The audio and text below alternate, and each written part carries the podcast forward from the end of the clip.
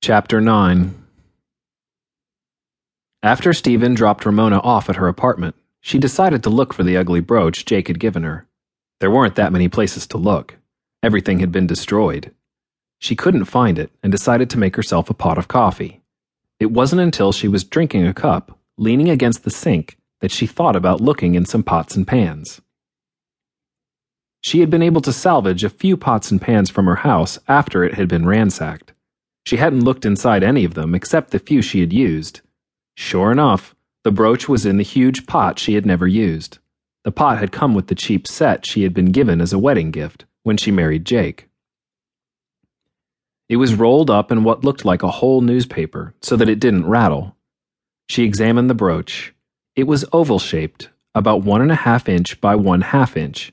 It had one large yellow stone in the middle and smaller red and clear stones surrounding it. It was god awful ugly. She would never wear anything this big and ugly and always wondered why Jake had given it to her in the first place. Having never really looked at it this closely before, she tried to wiggle the stone in the center, but it didn't move. Turning it over, she saw something she had never noticed before. It looked like a small door under the clasp. Undoing the clasp and using a knife, she popped the door open. Inside was packed with what looked like modeling clay. When she dug into it, she felt something hard. She cleaned off the clay and found a very small key. It was the size and shape of a diary key. Ramona decided to put the key on a chain and wear it around her neck under her clothes. Cleaning out the compartment of the brooch so that there was no clay residue in there, she closed the little door firmly. Now, if Stephen wanted to see the brooch, he could, but he wouldn't find anything. She intended to find out what this key belonged to, and she would start with Jake's truck.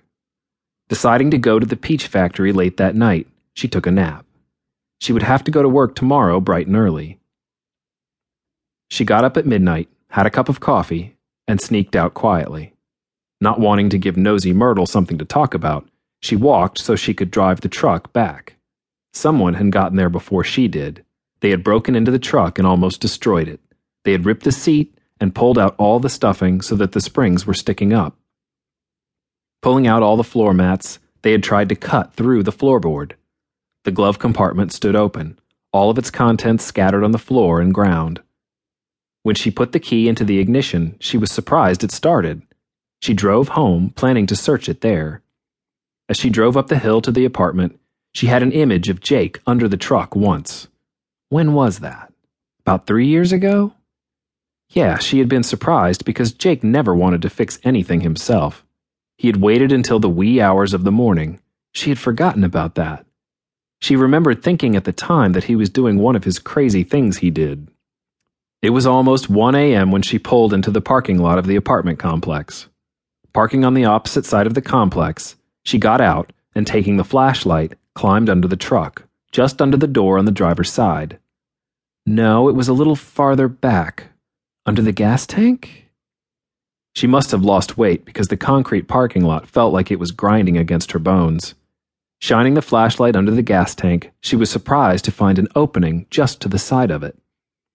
Another surprise came when she opened the compartment and found a metal box a little larger than an envelope. Taking off her sweater, she wrapped it around the box. Looking around, she didn't see anyone. Everyone was probably in bed asleep. Tiptoeing up the stairs, she continued to tiptoe when she got inside her apartment. The lock was a bit rusted, but she was finally able to get the box opened. Inside were several pages of lists of names with dates. This must be what everyone was looking for. But what was it? The names meant nothing to her. They were first names only, and she had never known anyone with these names. They were like nicknames.